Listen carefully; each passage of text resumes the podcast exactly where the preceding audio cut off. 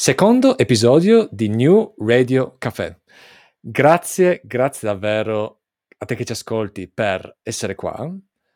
Oggi partiremo dall'obiettivo della Commissione europea che si è posta per portare il 5G e la banda ultralarga a tutte le famiglie europee e in tutti i luoghi abitati europei entro il 2030.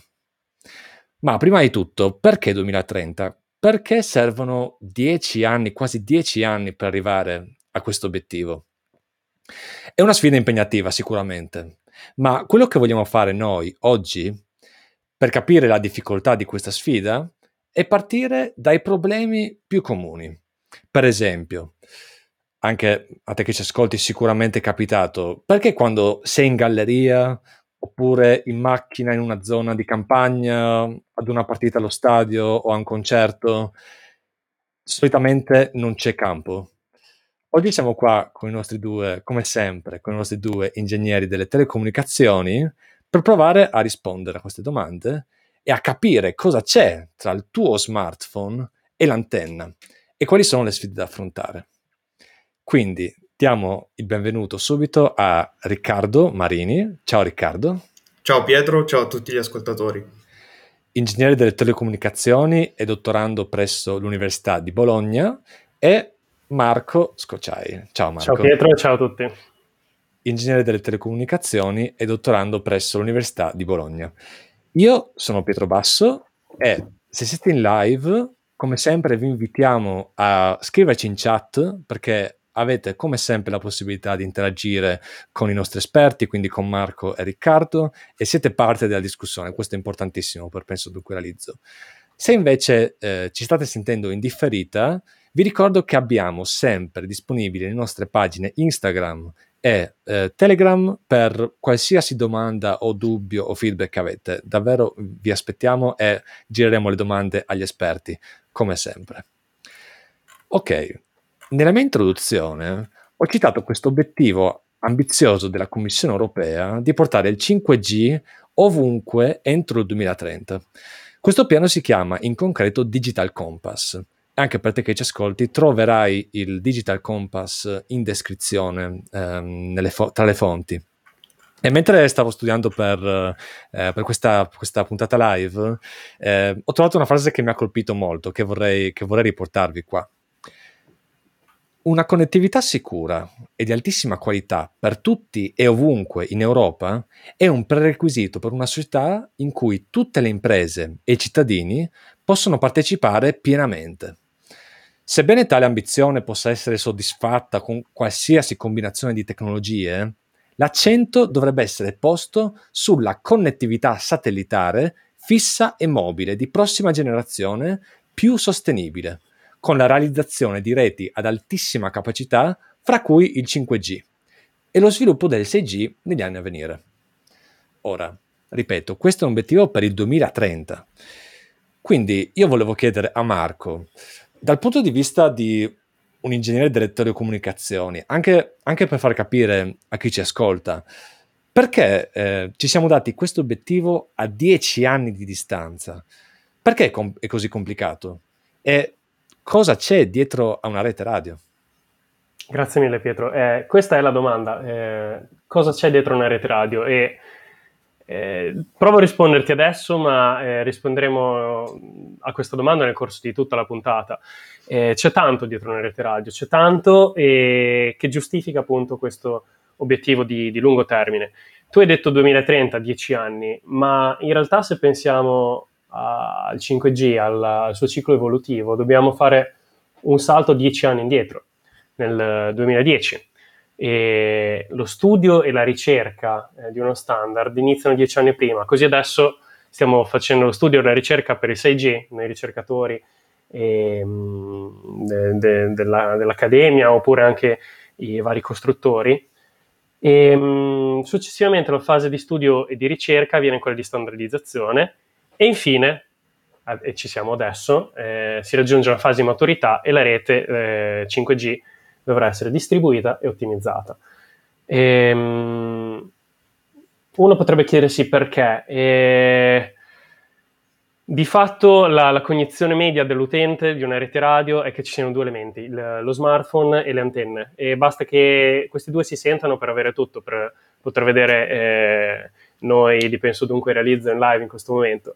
In realtà eh, dietro una rete radio ci sono, eh, come ho detto, anni di, di studio, di standardizzazione, miglio, migliaia di pagine che descrivono protocolli complicati, ma anche per, eh, soprattutto adesso siamo in questa fase, per gli operatori, eh, ci sono problemi legati alla pianificazione, alla gestione, all'ottimizzazione eh, di una rete radio. E, e, questo è ancora più vero per il 5G, perché il 5G, se vi invito ad andare a risentire la prima puntata, se ve la siete persa, significherà eh, flessibilità. Eh, è una vera e propria rivoluzione che però eh, comporta con sé eh, molte difficoltà tecniche per garantire questa flessibilità.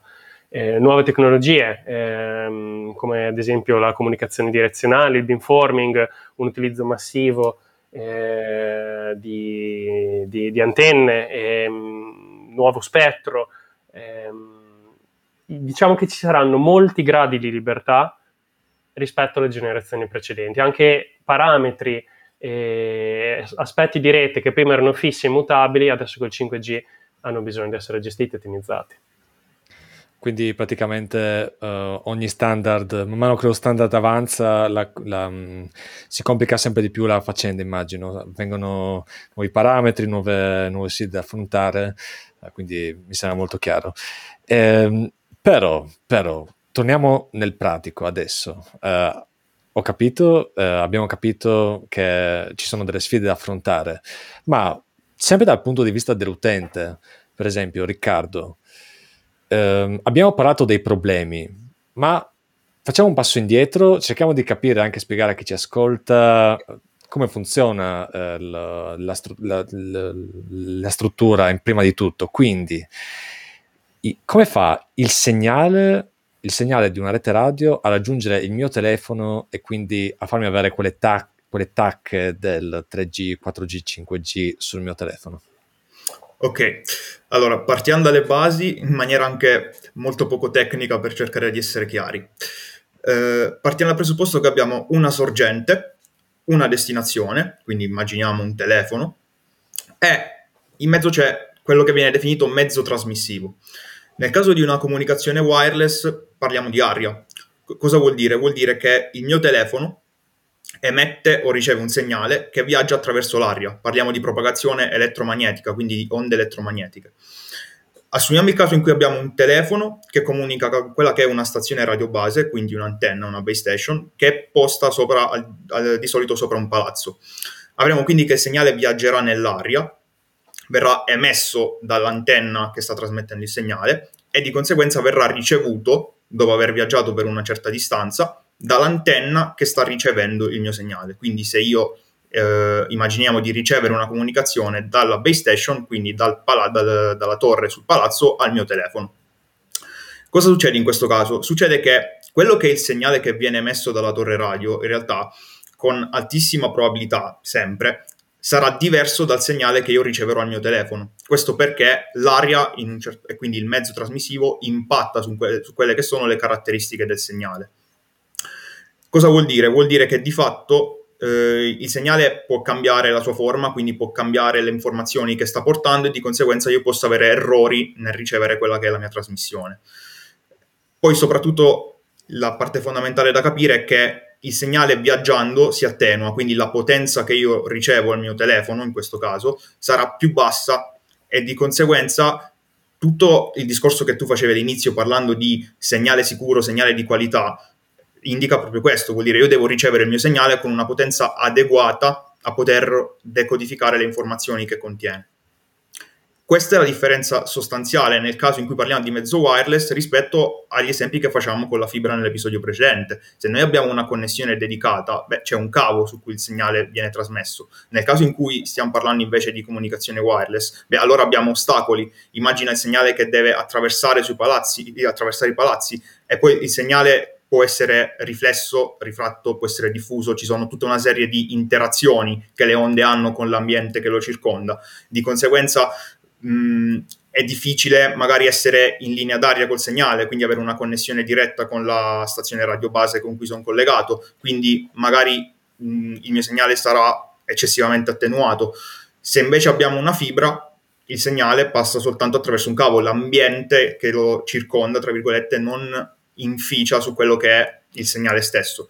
Questo è un esempio che possiamo fare all'ascoltatore nel momento in cui lui magari si trova dentro un ascensore, dentro in una taverna che magari è sotto il livello sotto il pian terreno, perché sono delle zone particolarmente difficili da raggiungere, il segnale non riesce ad attraversare tutti quegli ostacoli e comunque garantirti una connessione di qualità, tra virgolette, quindi avere quelle che sono tre, le quattro tacche che tu vedi sul telefono all'inizio, cioè quando stai guardando lì l'indicatore per vedere se ho segnale o meno, se la mia connessione 3G, 4G, si spera 5G in futuro, funzioni, perché il mio segnale si è attenuato, ho dovuto, mh, tra virgolette, attraversare troppi ostacoli, interagire con l'ambiente in maniera tale che mi, di fatto mi ha ridotto quella che è la qualità del segnale che sto ricevendo.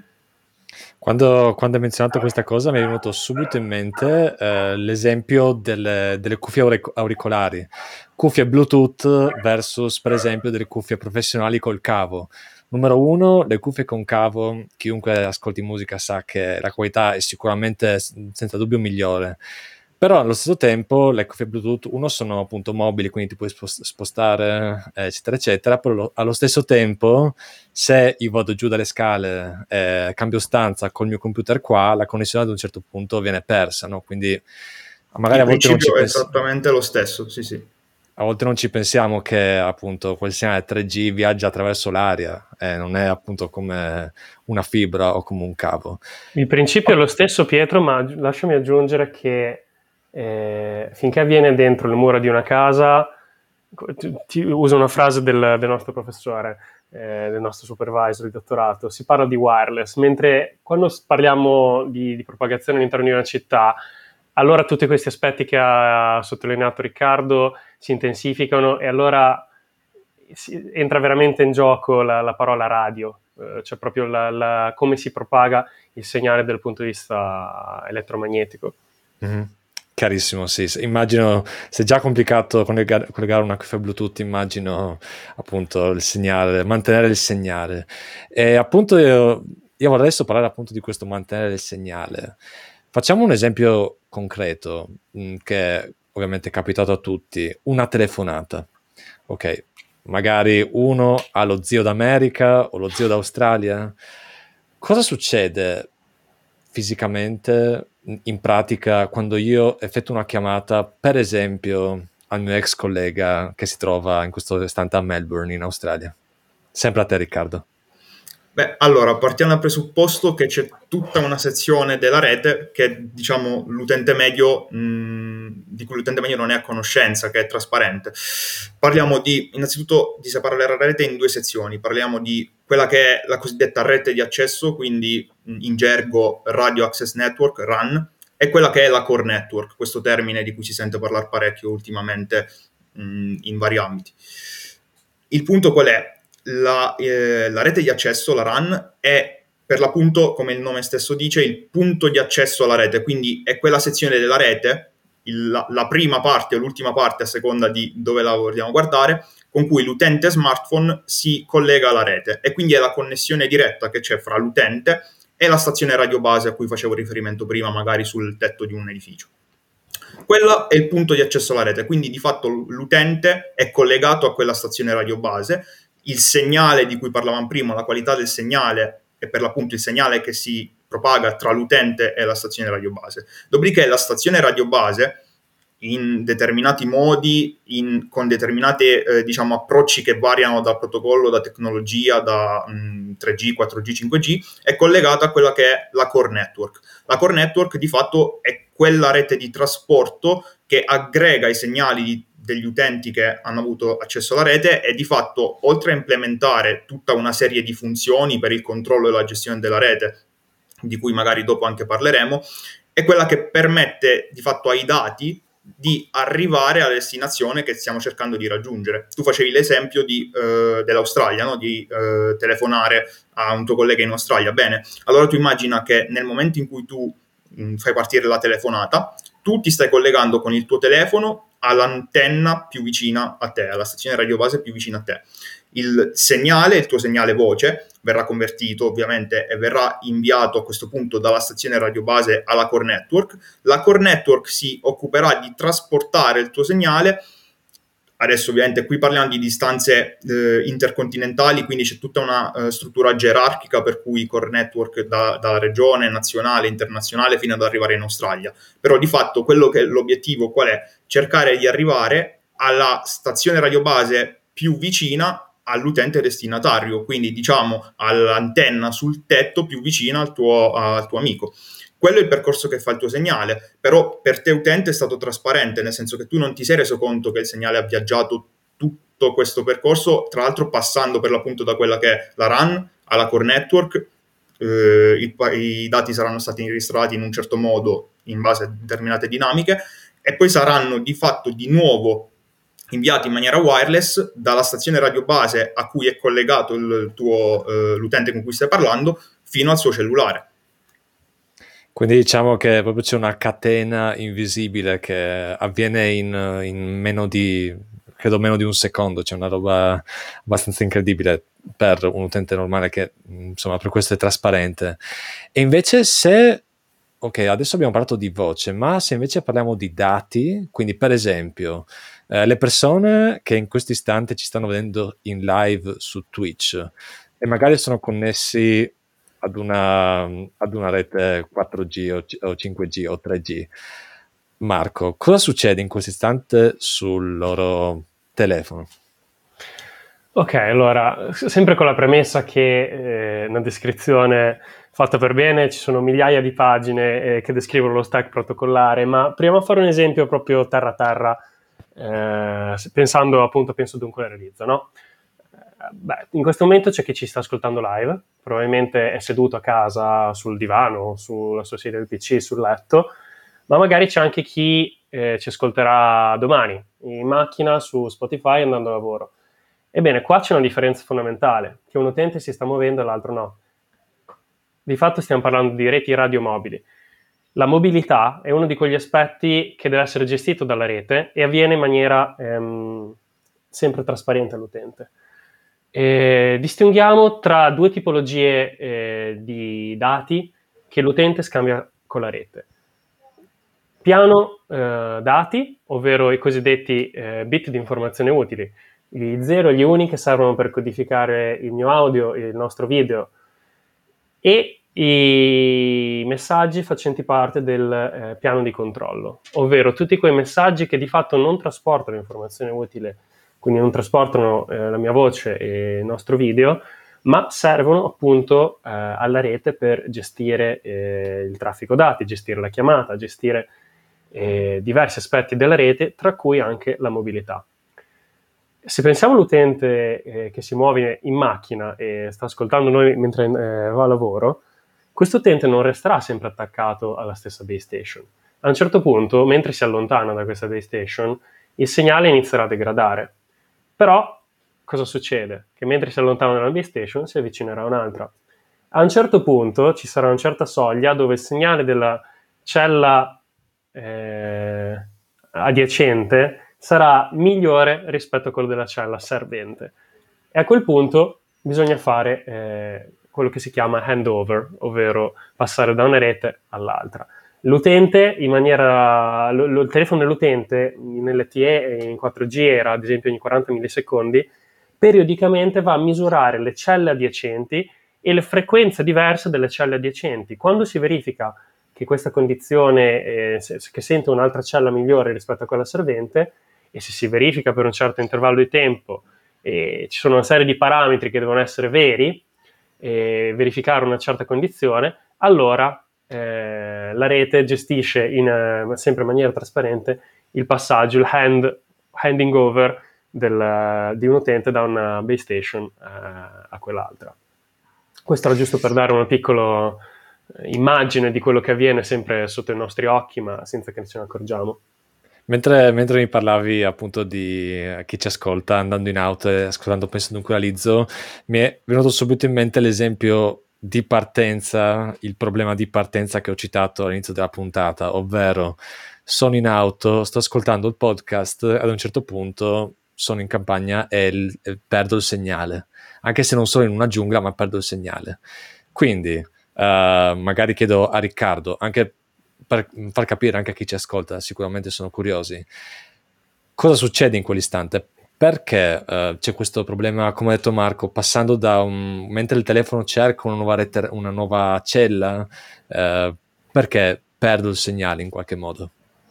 Beh, allora, motivazioni per cui perdi il segnale ce ne sono tante. Diciamo che in generale, se sei in campagna, quindi mi viene da dire che la copertura di rete non è delle eh, migliori e facciamo riferimento a quello che dicevo prima, ovvero magari sei troppo lontano dall'antenna più vicina a quella che è la tua posizione. Di conseguenza il segnale che ricevi non ha una potenza sufficiente, quindi la qualità del segnale non è sufficiente a permetterti di essere collegato alla rete e effettivamente ricevere dati. Dopodiché tu dici siamo, eh, stiamo in viaggio, stiamo ascoltando il podcast. Bene, allora se stiamo ascoltando pod- il podcast in tempo reale, a quel punto non mi interessa eh, recuperare i dati che ho perso, ma io cercherò di ricollegarmi all'istante in cui effettivamente la live sta andando avanti. Se invece sto ascoltando in differita, a quel punto io il, la rete saprà che io devo continuare a ricevere i pacchetti che ho perso, i dati che ho perso e di conseguenza voglio riprendere la riproduzione dal momento in cui si è interrotta. Quindi nel momento in cui avrò di, di nuovo connettività riprenderò diciamo fluidamente da dove ero, mi ero interrotto. Anche questo è un aspetto di cui tener conto eh, in una situazione eh, tra virgolette live, in streaming o una situazione diciamo indifferita dove a me interessa eh, ricevere tutti i dati piuttosto che il dato in tempo reale. Certo, quello che me affascina è che comunque passiamo da 3G, 4G, 5G, ma comunque abbiamo in, in qualche situazione questo, questo problema, per esempio. Ehm, mentre ehm, parlavi prima, uh, sia tu Riccardo che tu Marco, avete citato uh, un termine che magari non è conosciuto a chi ci ascolta, che è core network. Eh, abbiamo visto che appunto questa core network è parte di questa catena che, che collega mh, mm, tu che effettui una chiamata, per esempio, e il ricevente che riceve la chiamata. Ehm, è uscita, mentre, mentre stavo, stavo, ricercando, facendo ricerche per la puntata, è uscita una notizia abbastanza interessante sul fatto che Vodafone ha scelto Ericsson per il core network 5G del Regno Unito e della Germania. Cosa vuol dire questo? Vuol dire che appunto Ericsson, l'azienda tedesca, produrrà questo core network per, sarà il fornitore del core network per Vodafone. E poi ovviamente i giornali tedeschi hanno, uh, sapete, c'è questa, questa, questo diverbio tra Cina, uh, Stati Uniti e Europa sul 5G e i giornali tedeschi hanno titolato La Cina è fuori, le reti 5G tedesche saldamente nelle mani degli europei. Ma quindi appunto um, sì, Ericsson è svedese, scusatemi non tedesca. Eh, a parte le controversie, Riccardo, um, chi, chi, chi, c'è dietro a una rete mobile? Chi c'è dietro a questo core network? Perché personalmente pensavo che Ericsson facesse fino a ieri facesse telefoni eh, con Sony e basta. Allora, diciamo che ci sono due figure fondamentalmente dietro una rete, quella che è il costruttore e quello che è l'operatore. Nel caso del costruttore, per l'appunto tu citavi Ericsson, ma possiamo citare Nokia, no? Stesso esempio, penso che chi ci sta ascoltando dirà ma Nokia non faceva telefoni, e invece.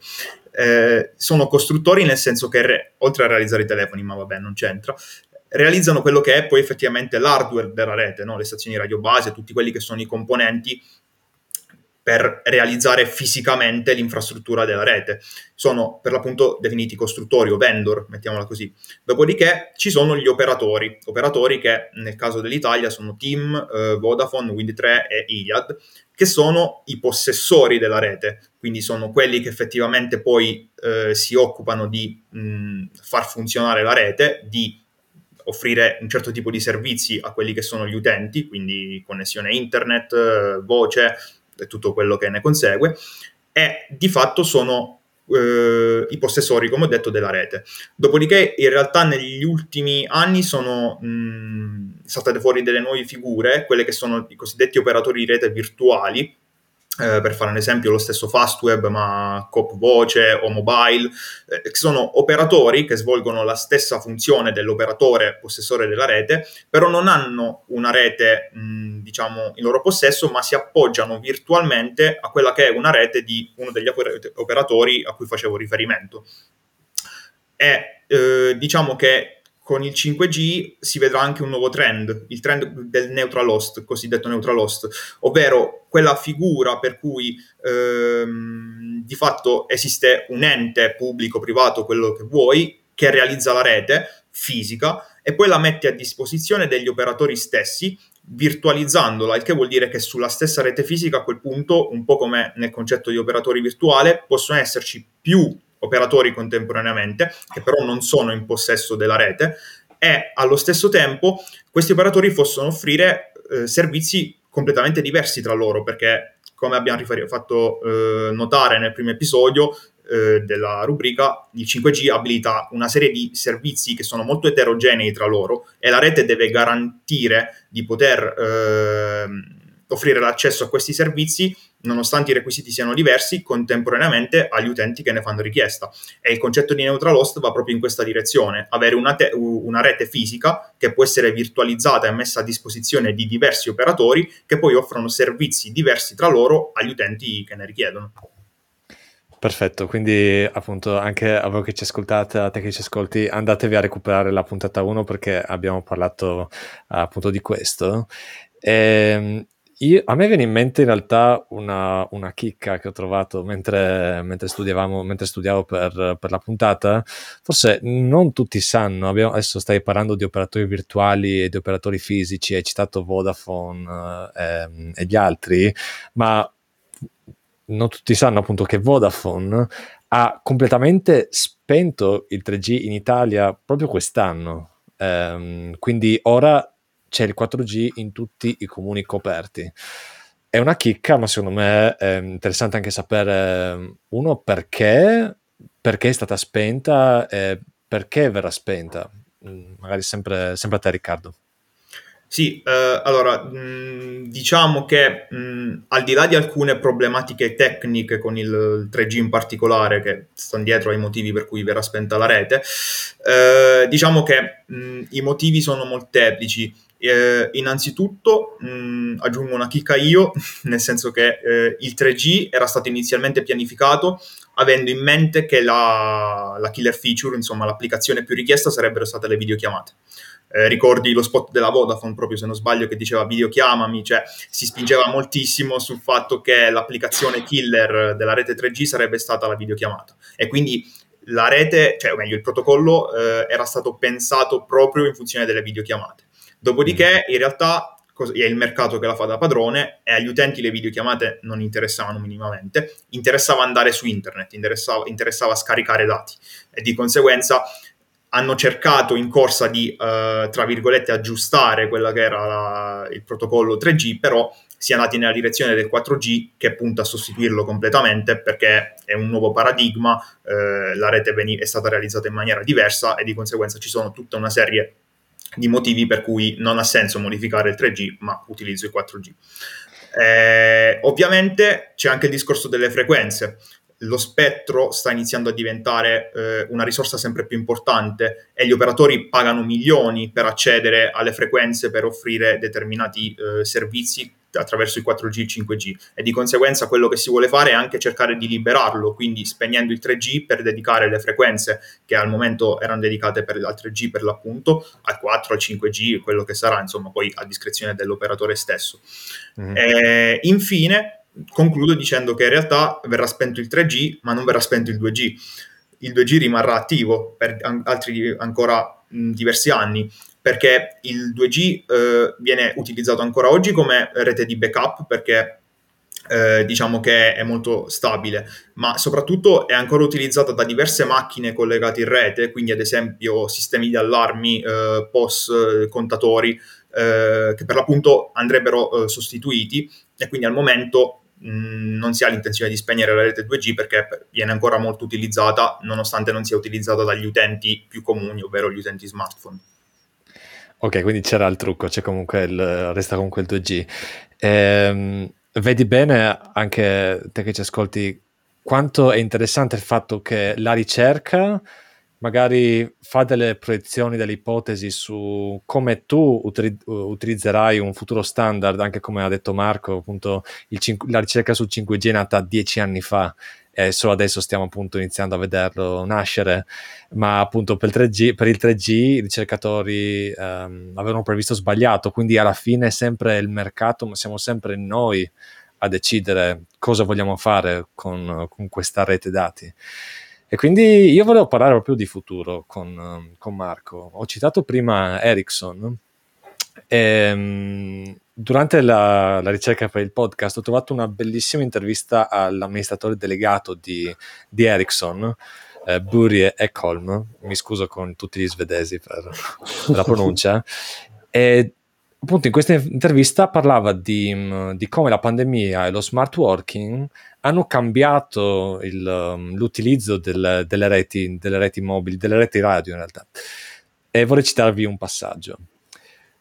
Quello che abbiamo visto molto rapidamente è stato un forte aumento del traffico di rete. Ma la cosa veramente interessante è il cambio di schema. Nelle reti mobili abbiamo visto che il traffico si spostava dai centri cittadini e da altre aree urbane ad alta intensità verso le aree suburbane. Quindi si potrebbe dire chiaramente che le persone stavano lavorando da casa invece di essere in ufficio e fare il pendolare. La seconda cosa che abbiamo visto è che il roaming è scomparso. Nessuno gira più, visto che non viaggiamo. La terza cosa è che il traffico vocale è aumentato. Sia il numero di chiamate che la durata delle chiamate sono aumentati molto rapidamente. E adesso vorrei fare la stessa domanda che l'intervistatore ha fatto all'amministratore delegato di, di Ericsson a Marco. E la domanda è, siamo, letteral- siamo letteralmente nel mezzo di una transizione tecnologica verso la tecnologia wireless 5G. Quindi, Marco, in che modo la pandemia influirà su questa transizione e in che modo il 5G verrà utilizzato o distribuito in modo diverso? Beh, intanto zero pressioni, fatto, mi hai fatto la stessa domanda del CEO di Ericsson, eh, adesso dovrò cercare di rispondere non sembrando... no, vabbè, a parte le battute, eh, tra tutto ovviamente le cose estremamente negative che ha portato la pandemia, io credo che abbia, almeno la, la, la mia speranza è quello che abbia mh, sottolineato perlomeno quanto le telecomunicazioni siano fondamentali. Sono fondamentali non solo per lo smart working, per l'economia, per la produzione, ma proprio eh, per l'individuo eh, all'interno della società. Ehm, ti dirò, anche io osservando, ho avuto modo, eh, collaborando con, eh, durante il dottorato con alcuni operatori, di, di, osservare i cosiddetti KPI, ovvero Key Performance Indicator eh, della rete, cioè degli indicatori della qualità della rete, e ho osservato anch'io eh, una mutazione netta nelle, nei pattern del traffico. E in particolar modo il traffico in uplink è esploso nel giro di una settimana di lockdown. Eh, il, prima il, il, traffico prevalente era quello del downlink. Scusa, da... ti blocco un attimo. Eh, esatto, puoi spiegare a chi ci ascolta cosa vuol dire downlink, downlink esatto, uplink. Esatto, downlink sostanzialmente è quando scarico, uplink è quando faccio l'upload. Adesso upload lo, lo capiamo. E, um, prima era prevalente eh, il downlink, quindi il traffico veniva molto più scaricato dalla rete e infatti era anche prioritizzato, era più importante, e dopo si è invece passati eh, da un giorno all'altro a fare tutte videochiamate, nelle videochiamate tu devi sentire me, ma io devo sentire te, quindi l'uplink e il downlink è uguale, quindi abbiamo visto un incremento nell'uplink incredibile. E questo per gli operatori è stato molto problematico. È stato problematico perché quando ti muta distribuzione di traffico dal giorno alla notte, le città si svuotano, le periferie si riempiono, la rete va riprogrammata e ci sono tantissimi parametri da, da riprogrammare e diciamo per gli operatori farlo in così breve tempo è stata sicuramente una dura sfida. E, um, questo apre le porte però a studi, in realtà già da un po' che se ne parla, ma in futuro se ne parlerà sempre di più, dell'utilizzo dell'intelligenza artificiale all'interno delle reti per la previsione del traffico futuro, per ehm, ehm, e sostanzialmente creare algoritmi proattivi, cioè che riescano a predire eh, mutazioni di traffico nel breve e lungo termine e ad agire di conseguenza. Quindi da un lato il 5G ha sottolineato eh, eh, le, l'importanza eh, de, de, delle telecomunicazioni e dall'altro la, scusami, la pandemia ha sottolineato l'importanza delle, delle telecomunicazioni, dei sistemi di telecomunicazioni e dall'altro anche dal punto di vista tecnico ha portato una sfida eh, per gli operatori che adesso infatti stanno spingendo molto eh, su un cosiddetto acronimo che si chiama SON, ovvero Self-Organizing Networks, vuol dire reti che si organizzano da sole, eh, algoritmi automatici, grazie anche all'utilizzo dell'intelligenza artificiale, di, di gestione eh, ehm, e ottimizzazione delle reti radio.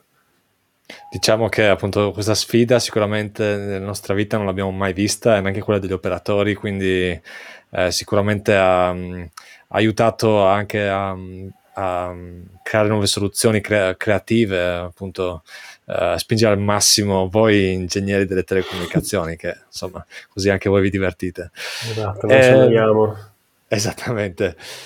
E quindi ah, tu dicevi che una volta che le persone si sono spostate, diciamo, lavorando in periferia, ehm, il comportamento degli opera- cioè, operatori ha anche reagito di conseguenza.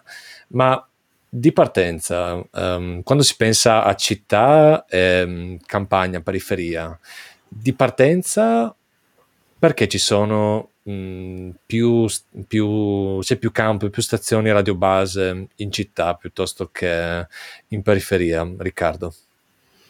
Beh, eh, allora, diciamo che i motivi fondamentalmente sono due, ovvero mh, copertura e capacità, mh, nel senso che, come dicevamo all'inizio, in città il segnale si propaga mh, e ci sono una miriade di ostacoli il che vuol dire che magari per coprire certe zone eh, ho bisogno di una stazione radio base in un certo punto, eh, col 5G si parla delle cosiddette microcelle, quindi eh, di, mh, mm, eh, di, antenne che permettono di coprire un'area molto ristretta, ma per l'appunto offrendo un certo tipo di, eh, di servizio perché mh, ovviamente per un discorso di propagazione del segnale e tutto quello che ne consegue, l'utilizzo delle cosiddette onde millimetriche ti permette di coprire aree ristrette. E per il motivo duplice, ovvero quello della eh, capacità, perché nel momento in cui io sono in città ho bisogno di servire più utenti, quindi non scendiamo nel tecnico, però ho bisogno di avere più stazioni radio base nella, nella rete urbana. D'altro canto, se siamo in campagna, allora io posso supporre di avere meno utenti da servire, rispetto alla, alla media degli utenti che servono in città, ma allo stesso tempo posso supporre di essere tra virgolette, tra molte virgolette, in linea di vista con molti di essi, perché in campagna difficilmente ho ostacoli o palazzi alti o delle, eh, diciamo, eh, degli ostacoli nel mezzo che mi vanno ad impattare molto su quello che è la propagazione del mio segnale. E di conseguenza magari è sufficiente utilizzare poche stazioni radio base ad ampia copertura così da coprire cercare di coprire quanto più mh, un'area grande.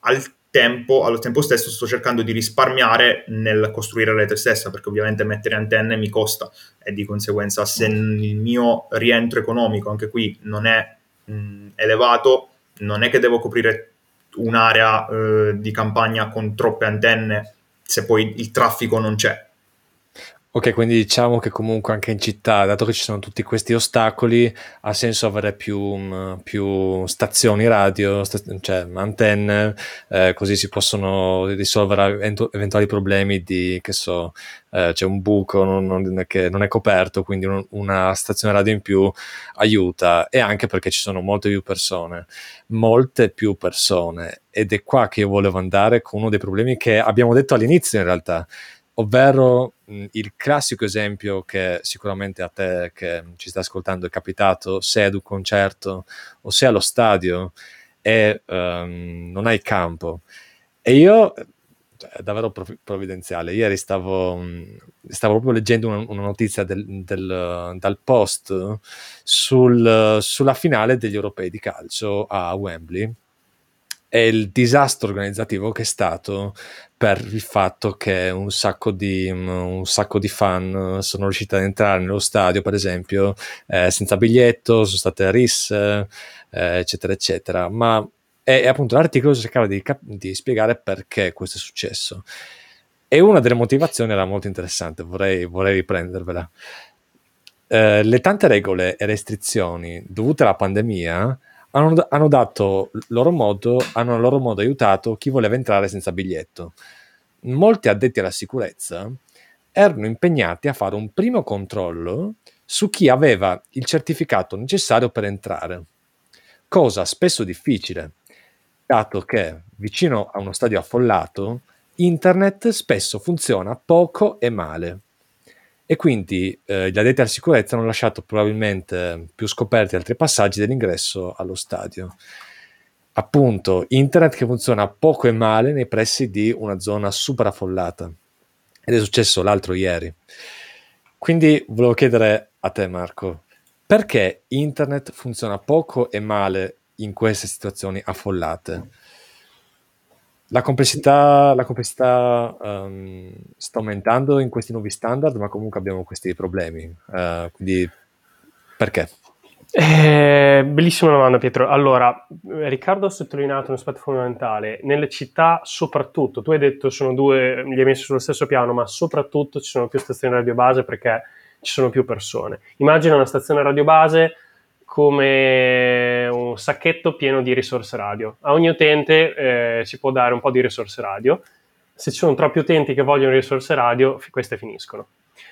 E le reti vengono pianificate, quindi il, il conteggio, lo sto dicendo in maniera semplificatissima, se mi sentissero i miei professori mi, mi sparerebbero, eh, però è per farlo capire a tutti. E, um, il conteggio di quante risorse radio mettere in una certa zona viene fatto su una soluzione fondamentale, che l'arrivo, l'evento di, di richiesta di una risorsa radio, quindi eh, Pietro Basso che vuole fare una telefonata all'amorosa o, o eh, qualunque altro motivo, ehm, semplicemente eh, incorrelato. Eh, cioè, il fatto che io possa fare una chiamata, richiedere dei dati, è incorrelato rispetto al fatto che tu possa farlo. Se questa assunzione fondamentale cade, eh, allora le reti rischiano di crashare. Tu hai fatto l'esempio degli stadi. Gli stadi forse è un, è un, esempio dove abbiamo troppi utenti nello stesso posto. Magari c'è anche qualcosa che fa sì di rompere questa incorrelazione tra eventi, come che ne so, eh, un concerto dove c'è la canzone Clue dell'artista, allora tutti alzano il telefonino e mettono la storia su Instagram. Però un altro esempio invece dove le reti crashano, eh, ma in un contesto più distribuito, senza necessariamente che ci siano troppe persone nello stesso luogo, è quando c'è un terremoto. Quando c'è un terremoto, tutti fanno una chiamata allo stesso momento. È un po' come se tutti un giorno ci de- decidessimo di andare in banca a ritirare i soldi. E la banca non ha tutti quei soldi è lo stesso identico motivo.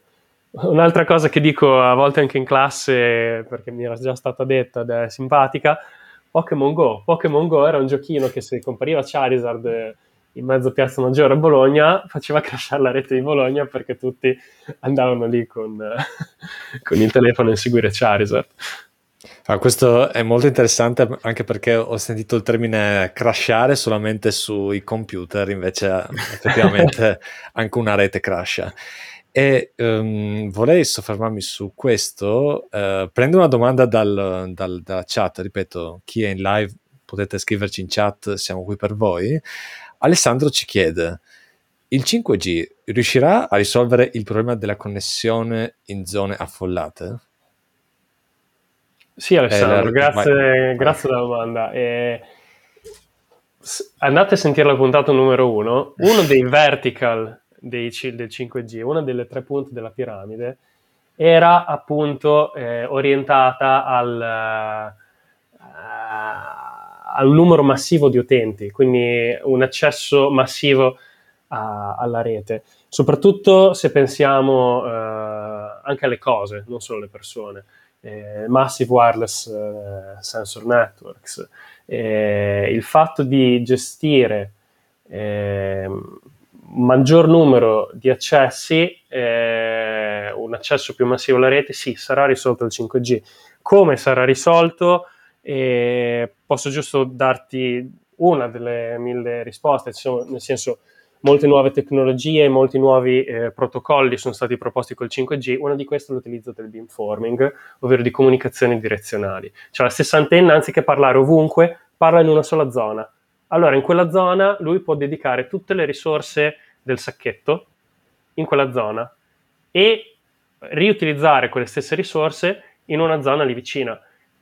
E così si moltiplica il numero di, di, risorse possibili. Questo era un semplicissimo esempio, super semplificato, giusto per, per dare l'idea di, di, come una delle tecnologie abilitanti al 5G eh, potrà ris- risolvere o migliorare eh, questo problema.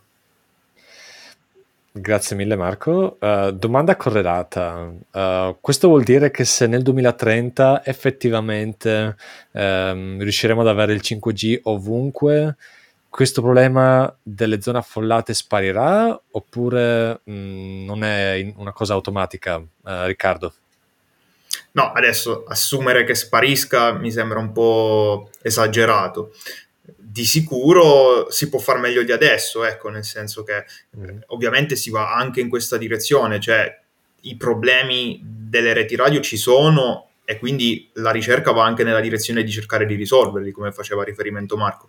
Pensare ad esempio a reti che si eh, organizzano da sole, le, le SON, in determinate situazioni, in determinati contesti, va anche in questa direzione. Poi è ovvio che da qui a dire risolveremo tutti i problemi nel giro di dieci anni ci vuole un po'.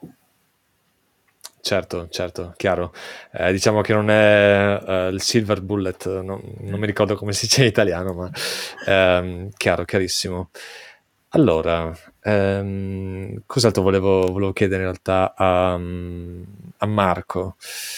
Allora, abbiamo parlato dei problemi, eh, spero che sia stato chiaro anche per chi ci ascolta perché appunto non abbiamo campo in certe zone, zone affollate, zone di campagna, eccetera. Uh, magari può interessare se tra chi ci ascolta c'è un futuro ingegnere delle comunicazioni. Speriamo. Uh, cosa sta succedendo? Eh, speriamo assolutamente.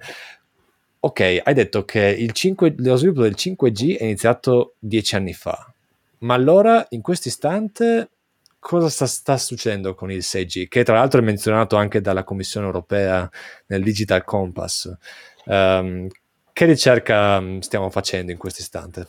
Questo è il periodo più bello per i ricercatori perché non è ancora standardizzato il 6G, quindi siamo liberi di, di provarle tutte, no, nel senso eh, si, si, fa per ridere. E, um, adesso la ricerca sul 6G sta, da qualche anno eh, sta nascendo, ci sono gruppi di lavoro e si sta iniziando già a orientare uno studio verso eh, alcuni aspetti, alcune tecnologie alcuni aspetti che il 5G non potrà coprire e quindi orientare lo studio su quali tecnologie potranno farlo. Giusto per citarne qualcuna, eh, su cui tra l'altro un nostro collega eh, si sta specializzando, eh, l'utilizzo delle frequenze al terahertz, quindi frequenze molto più alte di quelle che utilizziamo noi, permetteranno di avere una banda molto più larga, e banda più larga significa più risorse radio, eh, significa più velocità di rete. Oppure una cosa che è bella da citare, sembra forse l'orecchio di, di, uno che la sente per la prima volta può sembrare fantascienza, eh, l'utilizzo di metasuperfici. Cosa sono le metasuperfici? Sono eh, superfici eh, programmabili elettromagnetic- elettromagneticamente. Quindi in, un, in, una città potremmo immaginare più in un futuro di avere palazzi che possono riflettere, si può programmare come questi palazzi riflettano i, i cammini del, del, segnale radio. Eh, come dicevo, adesso è il momento di fare ricerca, di, di, di proporre eh, nuove tecnologie anche eh, svincolandosi dallo standard perché lo standard non c'è. Piano piano che si va verso il 2030 lo standard inizierà a prendere forma e nel 2030 inoltrato chissà poi in realtà, non, non è detto. Eh, allora si entrerà nella fase di, di, di, di distribuzione, nella fase di maturità, eccetera, eccetera. Certo, diciamo che mh, anche per me è abbastanza difficile immaginare cosa ci sarà, ma abbiamo detto molto chiaramente anche nella scorsa puntata che il, queste tecnologie sono le fondamenta per um, le innovazioni e i servizi, prodotti del futuro. Davvero sono le fondamenta, quindi bisogna sicuramente osare. E quest- cioè, meta superficie, questo, se, se, non è questo osare, non so cosa sia eh, la definizione di osare. Ok, ci stiamo avviando verso la conclusione del podcast, ovviamente perché in live non scappate perché rimaniamo qua. Eh, bene, abbiamo parlato dei, di questi problemi. De, eh, spero che abbiamo fatto capire a te che ci ascolti le difficoltà anche ingegneristiche. Avete visto, Marco ha citato anche l'intelligenza artificiale. Può essere una buzzword, ma in questo caso ha, un, ha, un, ha un, un'applicazione concreta proprio. E quindi io volevo chiedere sia a Marco che a Riccardo, ok, dati, date queste sfide, questi problemi queste possibili soluzioni. Avere come obiettivo il 2030 per portare il 5G a tutti, ovunque in Europa, è eh, plausibile? Vuoi andare per tu, Riccardo? ok. Eh, io voglio essere un po', come dire, mh, mm, fatemi essere un attimo una, polemico. Non è che deve essere un obiettivo realistico, cioè, è importante che lo sia. Io mi aspetto, mi auguro che per il 2030 tutto quello che abbiamo detto, tutto ciò a cui facevi riferimento all'inizio ci sia, perché si è visto che eh, abbiamo necessità di un certo tipo di servizi e di eh, infrastrutture che permettono di fare certe cose che al momento non abbiamo e di conseguenza si è visto quanto può rimanere indietro un paese se non si punta su certe cose. Quindi il 2030 deve essere un obiettivo, non vuole, ma deve essere un obiettivo, perché altrimenti continueremo a rimanere indietro. Il, il resto del mondo, tra virgolette, adesso non voglio parlare dell'Italia in particolare, però in generale, eh, rimanere indietro su questa corsa che sta partendo adesso sarebbe una mossa completamente sbagliata. Io mi, mi, piace come ha risposto Riccardo, io voglio fare una considerazione dal 2030 in poi invece. E, um, io sono molto curioso di vedere nel 2030, lo, lo stavo citando prima nella, nella, risposta precedente, cosa succederà nel 2030, perché forse per la, alcuni vociferano che per la prima volta nel 2030 diciamo, tutti gli standard precedenti, bene o male, scattava il decennio, eh, lo sta- nuovo standard era in fase matura, eh, di maturazione e veniva, passava alla fase di distribuzione. Col 6G eh, io sarò curioso di vedere cosa succederà, perché tutte queste complessità eh, tecniche su cui gli operatori adesso stanno investendo tantissimo anche in termini finanziari, eh, nel 2030 voglio vedere come e se si interfacceranno col nuovo standard che sarà il 6G. Voglio vedere se ci sarà una corsa al 6G eh, così forte eh, perché per la prima volta i costruttori sicuramente avranno l'interesse a proporre le nuove tecnologie, a spingere sul 6G. Magari gli, gli operatori che fino ad oggi invece hanno investito molto su queste nuove tecnologie, permettetemi di dire disruptive del 5G rispetto a quelle precedenti, e magari anche proprio per questioni finanziarie vorranno sfruttare tutti questi investimenti che sono stati fatti. Quindi sono molto curioso nel 2030 di vedere se saremo, presumo di sì, avremo eh, un 5G bello che maturo, se fatto, se, se, il 6G prenderà subito piede o ci sarà un ciclo evolutivo per la prima volta, eh, magari un po' più lento. Ok, Anche quindi perché, da una parte... Scusa, vai. No, scu- sì, no, volevo giusto aggiungere, eh, in relazione a quello che ha detto Marco, che per l'appunto per la prima volta si parla del fatto che probabilmente il 6G potrà non essere semplicemente un'evoluzione del 5G, magari essere anche complementare, proprio per quello che diceva Marco, tutti questi investimenti che saranno fatti, cioè, difficile che verrà adottato subito, ma non è neanche detto che ne debba prendere il posto. Certo, da, da, una parte quindi abbiamo curiosità, eh, dall'altra ambizione, che tra l'altro si sposa benissimo anche con il lavoro che faccio e in effetti non ci avevo mai pensato. Un obiettivo deve essere ambizioso perché altrimenti non, non ti sforzi abbastanza per, per raggiungerlo, quindi assolut- assolutamente in linea. Eh, c'è una domanda interessante, magari con cui extra che con cui concludiamo, eh, sempre di, di Alessandro, che ringrazio tantissimo per la domanda. Um, personalmente non, non, non, ho idea, ma magari voi avete, avete un'idea di, dato questo, dato questo obiettivo, quanti soldi servono per ammodernare tutta la rete europea? Farei rispondere l'ingegner cane di Fabio De Luigi. Mille! no, è una domanda, boh... Uh, è una domanda da mille milioni, eh? Esatto, esatto, non, non ho idea. Uh, non, non, ti, ti, ti, posso citare, se vuoi, dei numeri, quanto hanno pagato gli operatori ehm, per le bande del 5G. Nel senso, il 5G in Italia, per accapararsi le bande che sono ad uso licenziato, c'è stata un'asta e sono volati soldi forti perché sono arrivati a pagare in totale più di 6,5 miliardi. Magari mi sbaglio perché sto andando a memoria. possiamo mettere 6,5 miliardi, hai detto? Sì.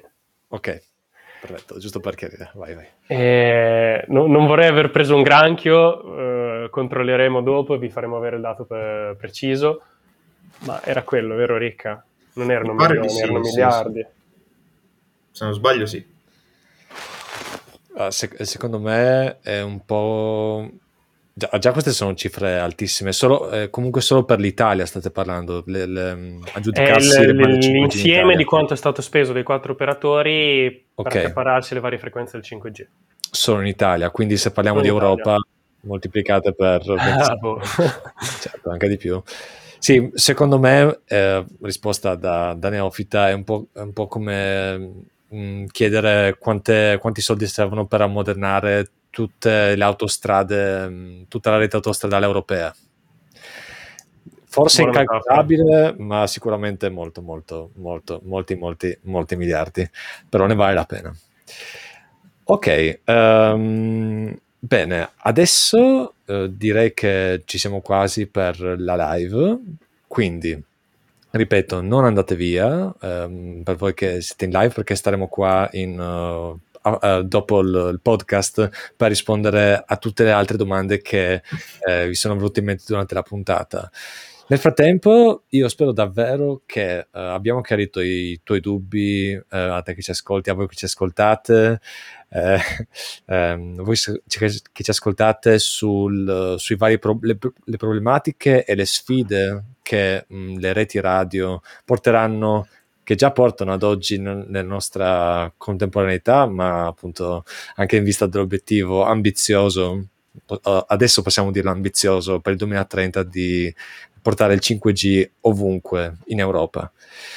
Eh, New Radio Café continuerà, continuerà, con un prossimo episodio magari, ma nel frattempo io davvero, davvero ci tengo a ringraziare i nostri due ingegneri delle telecomunicazioni, Riccardo Marini, grazie Riccardo. Grazie Pietro e grazie a chi ci ha ascoltato. Di nuovo ingegnere delle telecomunicazioni e dottorando presso l'Università di Bologna. E grazie, grazie, grazie davvero Marco Scociai. Grazie, Marco. grazie a te Pietro per averci ospite e grazie a te che ci stai ascoltando. È ingegnere anche lui delle telecomunicazioni e dottorando presso l'Università di Bologna. E vi ricordo che realizzare significa prima di tutto pensare.